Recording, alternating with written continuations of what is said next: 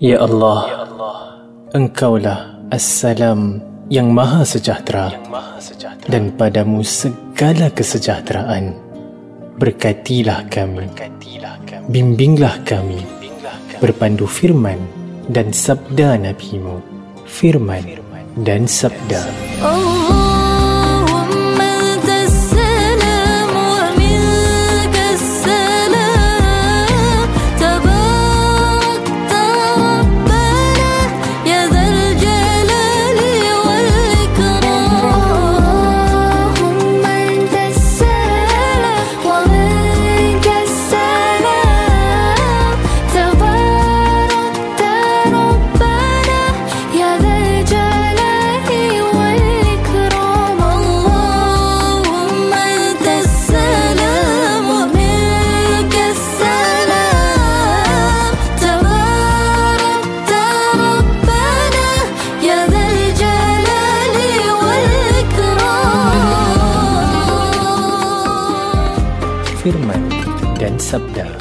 Penderitaan yang abadi maupun kebahagiaan yang abadi kecuali bagi yang selalu bersyukur selamanya akan merasakan kebahagiaan. Firman dan sabda. Assalamualaikum warahmatullahi wabarakatuh. Syukur Alhamdulillah atas segala nikmat yang dikurnianya. Sihat maupun sakit, senang maupun susah. Juga nikmat menjalani sehari lagi. Hari Jumaat 15 hari bulan Disember 2023 bersamaan 2 Jamadil Akhir 1445 Hijriah. Semoga hari ini dipenuhi dengan rahmatnya dan kita terus gigih merebut peluang-peluang mengamalkan kebaikan walaupun merintangi pelbagai cabaran. Kini kita ikuti sambungan bacaan surah Ali Imran ayat 149 hingga 153 yang akan disampaikan oleh Ustaz Zahil Zakaria Al-Hafiz. A'udzu billahi minasy syaithanir rajim. Ya ayyuhalladzina تطيعوا الذين كفروا يردوكم يردوكم على أعقابكم فتنقلبوا خاسرين. بل الله مولاكم وهو خير الناصرين. سنلقي في قلوب الذين كفروا الرعب بما أشركوا بالله. ما لم ينزل به سلطانا ومأواهم النار وبئس مثوى الظالمين. ولقد صدقكم الله وعده إذ تحسونهم بإذنه حتى إذا فشلتم وتنازعتم في الأمر وعصيتم. وعصيتم من بعد ما أراكم ما تحبون. منكم من يريد الدنيا ومنكم من يريد الآخرة. ثم صرفكم عنهم ليبتليكم ولقد عفا عنكم. والله ذو فضل على المؤمنين. إذ تصعدون ولا تلون على أحد والرسول يدعوكم والرسول يدعوكم في أخراكم فأثابكم غمّا. فأثابكم غما بغم لكي لا تحزنوا على ما فاتكم ولا ما أصابكم والله خبير بما تعملون Baru sahaja berlalu bacaan surah Ali Imran ayat 149 hingga 153. Saudara pendengar yang dirahmati, kesilapan itu memang semula jadi ada dalam diri manusia. Jangan kita pernah rasa putus asa jika diri kita telah tersilap langkah dalam kehidupan. Inilah intipati surah Ali Imran ayat 149 hingga 153 yang ingin ditekankan oleh Ustaz Muhammad Fahim Abdul Halil dengan kupasan tafsiran surah ini. Ayo, sama-sama kita ikuti. Aku dengan kau lain Jai. Aku dah buat banyak dosa. Aku rasa macam Dah jauh sangat dengan Tuhan. Tak apa Man. Kita manusia ni tak lari daripada dosa. Jomlah taubat Man Tapi Kalau Allah tak terima taubat aku macam mana Man Jangan putus asa dengan rahmat Allah Ingat janji Allah Kau minta ampun dengan Allah dulu Allah akan ampunkan dosa kita Hmm Okey lah Jai Tapi Kau ajar aku eh macam mana nak taubat Firman dan sabda. Assalamualaikum warahmatullahi wabarakatuh. Para pendengar Radio Warna dirahmati oleh Allah Subhanahu wa taala. Insya-Allah pada pagi ini kita akan mengambil beberapa pelajaran daripada ayat-ayat Al-Quran daripada surah Ali Imran ayat ke-149 hingga ayat ke-153 yang telah kita dengarkan bacaannya tadi. Yang mana saya harap insya-Allah dapat sama-sama kita aplikasikan pelajaran-pelajarannya dalam kehidupan kita sebagai umat Islam di Singapura insya-Allah. Amin ya rabbal alamin. Para pendengar Radio Warna yang dirahmati oleh Allah Subhanahu wa taala. Dalam ayat ke-149 ini Allah Subhanahu wa taala memperingatkan hamba-hambanya yang beriman supaya tidak mentaati orang-orang yang munafik kerana ketaatan itu akan membawa kepada kebinasaan. Menurut Ali bin Abi Talib radhiyallahu an, ayat ini diturunkan berdasarkan peristiwa di mana orang-orang mukmin mendapat pukulan hebat di peperangan Uhud. Sehingga orang-orang munafik berkata kepada mereka, kembalilah kamu kepada saudara-saudara kamu dan masuklah agama mereka. Jadi ayat ini mengingatkan setiap orang yang beriman kepada Allah Subhanahu Wa Taala agar sentiasa waspada agar tidak senang terpengaruh dengan pujukan orang lain atau trend masa kini. Kerana akibatnya akan menimbulkan bahaya kepada iman kita dan kerugian yang besar. Para pendengar Warna yang dirahmati oleh Allah Subhanahu Wa Taala, Daripada sini dapat kita pelajari bahawa kita harus berhati-hati dengan siapa kita terima nasihat. Baik dalam bab agama ataupun tidak. Nilaikan apa yang disampaikan kepada kita. Adakah perkara yang diberitahu itu bersesuaian dengan konteks kita di Singapura? Ibn Sirin rahmatullahi berkata, "Inna hadzal ilma dinun. Fanzuru amman ta'khuduna dinakum." Ilmu ini adalah agama maka pertimbangkanlah dari siapa anda menerima agama anda. Konteks pepatah ini adalah mengenai ilmu hadis. Tetapi kita masih boleh mengaplikasikannya pada ilmu dan nasihat secara amnya. Jadi penting sekali untuk kita pertimbangkan nasihat dan juga ilmu yang diambil daripada orang sekeliling kita. Jika kita menerima nasihat semua orang tanpa membuat sebarang penilaian, ia boleh menyebabkan kita mengambil keputusan yang salah. Baik, Kemudian di ayat seterusnya Allah Subhanahu wa taala berikan peringatan kepada para sahabat radhiyallahu anhum bahawa Allah lah yang dapat berikan perlindungan dan pertolongan. Jadi jangan termakan dengan pengaruh dan pujukan kaum munafik. Jadi ayat ini juga adalah bimbingan bagi diri kita. Daripada kita dengar-dengar cakap orang sahaja, lebih baik kita dengar dan taat Allah Subhanahu wa taala. Yang kita inginkan adalah keridaan Allah Subhanahu wa taala dan yang kita harapkan adalah perlindungan Allah Subhanahu Wa Taala. Tidak ada sesiapa pun yang boleh membantu sebagaimana Allah Subhanahu Wa Taala boleh bantu kita. Kalau ada yang hendak membantu kita, tetapi jika Allah Subhanahu Wa Taala tidak benarkan, maka tidak akan terjadi juga.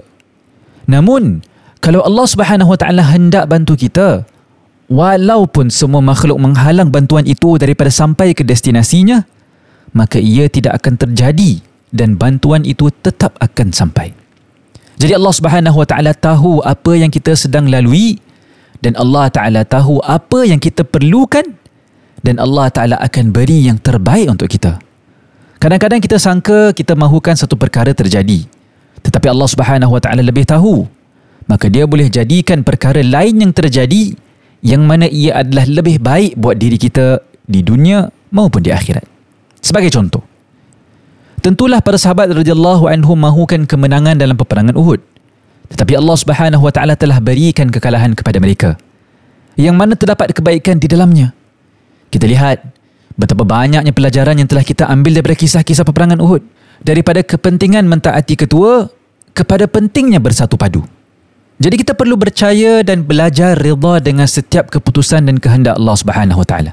Jika Allah Taala kata dia akan bantu kita, maka dia akan pasti bantu kita. Bagaimana cara Allah Taala bantu kita? Wallahu alam. Allah Subhanahu wa taala sahaja yang tahu dan dia akan berikan solusi yang terbaik buat diri kita. Kemudian di alam ayat seterusnya Allah Subhanahu wa taala berikan contoh bantuannya. Allah Taala telah bantu kaum muslimin dengan mendatangkan ketakutan dalam hati musuh sehingga kan mereka tidak ingin melanjutkan peperangan. Jadi di sini kita lihat apabila para sahabat radhiyallahu anhum bantu agama Allah maka Allah Subhanahu wa taala akan bantu mereka. Jadi di sini dapat kita pelajari bahawa Allah Subhanahu wa taala akan bantu kita jika kita kedepankan perintah Allah Subhanahu wa taala. Jika kita kedepankan kepentingan agama. Dan ini dikuatkan lagi dengan firman Allah Subhanahu wa taala surah Muhammad. Allah taala berfirman, "Ya ayyuhalladzina amanu in tansurullaha yansurukum wa yuthabbit aqdamakum." Yang bermaksud, wahai orang-orang yang beriman, kalau kamu menegakkan agama Allah Subhanahu wa taala, nescaya Allah taala akan membantu kamu dan menguatkan pendirian kamu. Jadi jika kita berusaha untuk bantu agama Allah Subhanahu wa taala dengan hati yang ikhlas untuk mendekatkan diri kepadanya, maka Allah Subhanahu wa taala akan mudahkan urusan kita di dunia ini insya-Allah. Kemudian pada ayat seterusnya iaitu ayat ke-152 ia menunjukkan kedudukan para sahabat radhiyallahu anhum yang tinggi. Para pendengar di warna dirahmati oleh Allah Subhanahu wa taala. Sebelum kita memasuki tafsir ayat ini, kita perlu sentiasa ada di fikiran kita bahawa kedudukan iman para sahabat radhiyallahu anhum memang tiada sebarang keraguan akan ketulinan iman mereka. Dalam kitab tafsir dikatakan bahawa para sahabat radhiyallahu anhum telah melakukan kesilapan semasa peperangan Uhud dan ini telah ditegur dan diperbetulkan oleh Allah Subhanahu wa taala. Seperti yang kita lihat dalam ayat-ayat sebelum ini. Tetapi kita juga lihat di sini rahmat Allah Subhanahu wa taala yang ditunjukkan kepada para sahabat radhiyallahu anhum melalui peringatan. Sebagai contoh, dalam ayat 152 ini Allah Subhanahu wa taala menggunakan perkataan liyabtaliyakum yang bermaksud supaya Allah menguji kamu. Dan kekalahan yang berlaku ini tidak datang sebagai bentuk hukuman atau azab kepada para sahabat radhiyallahu anhum. Sebaliknya, Allah Subhanahu wa taala menyatakan bahawa ia adalah ujian bagi orang-orang yang beriman. Kerana itulah sambungan ayat ini adalah walaqad afa ankum. Yang bermaksud dan sesungguhnya Allah Ta'ala telah memaafkan kamu. Subhanallah. Ini satu anugerah kepada para sahabat radhiyallahu anhum di mana Allah Subhanahu wa taala telah berikan mereka jaminan bahawa kesilapan yang mereka lakukan telah pun diampunkan. Dan bukan itu sahaja, pada sambungan ayat itu Allah Subhanahu wa taala kaitkan golongan orang beriman jadi mereka telah diberi jaminan daripada Allah Subhanahu wa taala akan keimanan mereka. Kita pula apa cerita? Kita belum tahu lagi apa yang kita akan lakukan jika kita berada di situ pada waktu itu. Kita belum tahu lagi status iman kita di hadapan Allah Subhanahu wa taala. Adakah kita berada di kalangan orang-orang yang Allah Taala berikan gelaran mukminun ataupun sebaliknya? Nauzubillah. Jadi Allah Subhanahu Wa Taala letak ujian dalam kehidupan kita untuk kuatkan iman kita dan mempersiapkan kita untuk tanggungjawab yang lebih tinggi. Kita semua manusia yang lemah dan juga sederhana. Kita belum bersedia untuk menerima peranan yang lebih besar. Oleh itu, jangan mengeluh apabila diri kita diuji. Tetapi carilah pengajaran di dalam setiap ujian yang kita lalui. Semoga Allah Subhanahu Wa Taala ampunkan dosa-dosa kita dan menggolongkan kita bersama orang-orang yang mukmin. Amin ya rabbal alamin. Para pendengar Radio Warna dirahmati oleh Allah Subhanahu wa taala, dalam kitab Ma'ariful Quran, Imam Syafi'i Uthmani mengatakan bahawa ayat-ayat sebelum ini berkait antara satu sama yang lain. Yang semuanya berkaitan dengan peperangan Uhud. Dan kalau kita perasan, dalam ayat-ayat sebelum ini, ia bermula dengan kesedihan para sahabat radhiyallahu anhum. Kemudian Allah Subhanahu Wa Taala datangkan penawar pada ayat seterusnya. Kemudian diberitahu bahawa kekalahan yang mereka hadapi itu bukanlah hukuman atau azab terhadap mereka, bahkan ia adalah ujian yang memisahkan antara yang benar-benar beriman dengan yang munafik. Kemudian pada ayat 153 ini, iaitu ayat terakhir pada pagi ini, adalah penekanan bahawa kesilapan yang dilakukan para sahabat radhiyallahu anhum telah dimaafkan. Allah Ta'ala mulakan ayat 153 ini dengan firmannya إِذْ تُسْعِدُونَ وَلَا تَلْوُونَ عَلَىٰ أَحَدٍ وَالرَّسُولُ يَدْعُوكُمْ فِي أُخْرَاكُمْ Yang bermaksud, ingatlah ketika kamu berundur lari dan tidak menoleh kepada sesiapa pun. Sedang Rasulullah sallallahu alaihi wasallam yang masih berjuang dengan gagahnya memanggil kamu dari kumpulan yang tinggal di belakang kamu. Para pendengar radio warna dirahmati oleh Allah Subhanahu wa taala. di sini Allah Subhanahu wa taala bertanya kepada para sahabat radhiyallahu anhum adakah mereka masih ingat ketika mereka berlari mendaki gunung tanpa memandang sesiapa pun kerana ketakutan. War rasulu yad'ukum fi ukhrakum. Sedangkan Rasulullah memanggil kamu dari belakang untuk berhenti melarikan diri. Imam As-Suddi berkata, apabila orang-orang musyrikin Mekah menyerangi barisan kaum muslimin di peperangan Uhud, sebahagian kaum muslimin telah lari ke Madinah, sementara sebahagian mereka naik ke gunung Uhud. Dan pada saat itu Rasulullah sallallahu alaihi wasallam terus memanggil, "Datanglah kepadaku wahai hamba-hamba Allah. Datanglah kepadaku wahai hamba-hamba Allah." Para pendengar radio warna dirahmati oleh Allah Subhanahu wa taala. Di sini kita lihat memang sifat semula jadi manusia untuk melakukan kesilapan. Para sahabat radhiyallahu anhum walaupun mereka lihat Nabi sallallahu alaihi wasallam dan beriman serta yakin dengan apa yang dibawanya, mereka tetap melakukan kesilapan iaitu berundur lari dan meninggalkan Nabi sallallahu alaihi wasallam ketika mereka dikalahkan pihak musuh. Tetapi adakah Allah Taala mengazab mereka? Tidak. Allah Subhanahu Wa Taala menegur perbuatan mereka dan memaafkan kesalahan mereka supaya mereka tidak berterusan dalam kesedihan atas kekalahan perang itu dan musibah khabar angin tentang kewafatan Nabi sallallahu alaihi wasallam yang menimpa mereka. Dan ini menunjukkan rahmat Allah Subhanahu wa taala. Begitu rahimnya Allah Subhanahu wa taala. Allah taala tahu apa yang sedang dialami para sahabat radhiyallahu anhum. Kerana itulah Allah taala tidak memarahi mereka atas kesalahan mereka. Bahkan memberi pujukan agar mereka tidak terus bersedih yang mana akan membuat mereka rasa tertekan. Para pendengar di warna dirahmati oleh Allah Subhanahu wa taala. Daripada sini dapat kita pelajari dua perkara. Yang pertama, kesilapan itu memang semula jadi di dalam diri manusia. Jangan kita rasa putus asa jika diri kita telah tersilap langkah dalam kehidupan. Dan jangan pula kita rasa senang jika kita lakukan kesalahan. Apabila kita tersilap langkah atau telah melakukan kesalahan, jadi cepat-cepat kita balik kepada Allah Ta'ala dan mohon keampunannya. Allah Subhanahu Wa Ta'ala tahu niat kita dan apa yang sedang kita lalui. Mohonlah kepada Allah Ta'ala agar Allah Ta'ala bimbing kita dari terus terjerumus ke dalam dosa dan agar Allah Subhanahu Wa Ta'ala bimbing kita untuk sentiasa berada di atas jalan menuju kepadanya. Amin. Ya Rabbal Alamin. Dan kemudian pelajaran kedua yang dapat kita ambil daripada ayat ini juga adalah kepentingan mentaati ketua.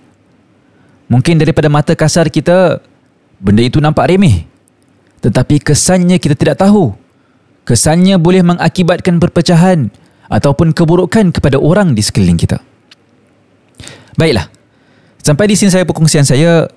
Sebelum saya akhiri, mari kita imbas kembali apa yang telah kita pelajari daripada muka surat 69 daripada surah Ali Imran pada pagi ini. Pelajaran yang pertama yang dapat kita ambil pada hari ini adalah kita harus berhati-hati dengan siapa kita terima nasihat. Baik dalam bab agama ataupun tidak. Nilaikan apa yang disampaikan kepada kita. Pelajaran yang kedua pula adalah daripada kita dengar-dengar cakap orang, lebih baik kita dengar dan taat Allah Subhanahu Wa Taala. Yang kita inginkan adalah keridaan Allah Subhanahu Wa Taala. Dan yang kita harapkan adalah perlindungan Allah Subhanahu Wa Taala. Pelajaran yang ketiga pula Allah Subhanahu Wa Taala akan bantu kita jika kita kedepankan perintah Allah Subhanahu Wa Taala. Jika kita kedepankan kepentingan agama. Dan kemudian pelajaran yang keempat adalah kesilapan itu memang semula jadi dalam diri manusia. Kita semua lakukan kesilapan. Dan jangan kita rasa putus asa jika diri kita telah tersilap langkah dalam kehidupan. Jangan pula kita rasa senang jika kita lakukan kesalahan. Apabila kita tersilap langkah atau telah melakukan kesalahan, cepat-cepat kita balik kepada Allah Subhanahu Wa Taala dan mohon keampunannya. Dan pelajaran yang terakhir pula pada hari ini adalah kepentingan mentaati ketua. Mungkin daripada mata kasar kita, benda itu nampak remeh. Tetapi tanpa kita sedar, kesannya kadangkala boleh mengakibatkan perpecahan ataupun keburukan kepada orang di sekeliling kita. Jadi taatilah ketua atas setiap arahan mereka kerana mereka lagi berpengalaman dan lebih memiliki pandangan yang luas serta mengetahui perkara-perkara yang mungkin kita tidak mengetahuinya. Baiklah. Sampai di sini saja perkongsian saya. Insya-Allah esok adalah sambungan muka surat 70 ayat ke-154 daripada surah Ali Imran. Semoga kita meraih manfaat daripada apa yang telah disampaikan dan semoga Allah Subhanahu wa taala memberi kita kekuatan untuk membaca Al-Quran, memahami Al-Quran dan mengamalkan Al-Quran. Sekian. Assalamualaikum warahmatullahi wabarakatuh. Waalaikumsalam warahmatullahi wabarakatuh. Terima kasih Ustaz. Saudara pendengar yang dirahmati, jika anda terlepas mengikuti sebarang rancangan firman dan sabda, anda boleh mendengar dan memuat turun rancangan ini di ruang podcast Millicent atau ruang podcast Spotify. Di ruang podcast Millicent juga, anda boleh ikuti rancangan Tazkira yang mengetengahkan 40 hadis Imam An-Nawawi. Hari ini, hari Jumaat, 15 hari bulan Disember 2020 2023 bersamaan 2 Jamadil Akhir 1445 Hijriah. Waktu syuruk 6.59 minit pagi, Zuhur 1.2 minit tengah hari, Asar 4.26 minit petang, Maghrib 7.2 minit malam, Isya 8.17 minit malam.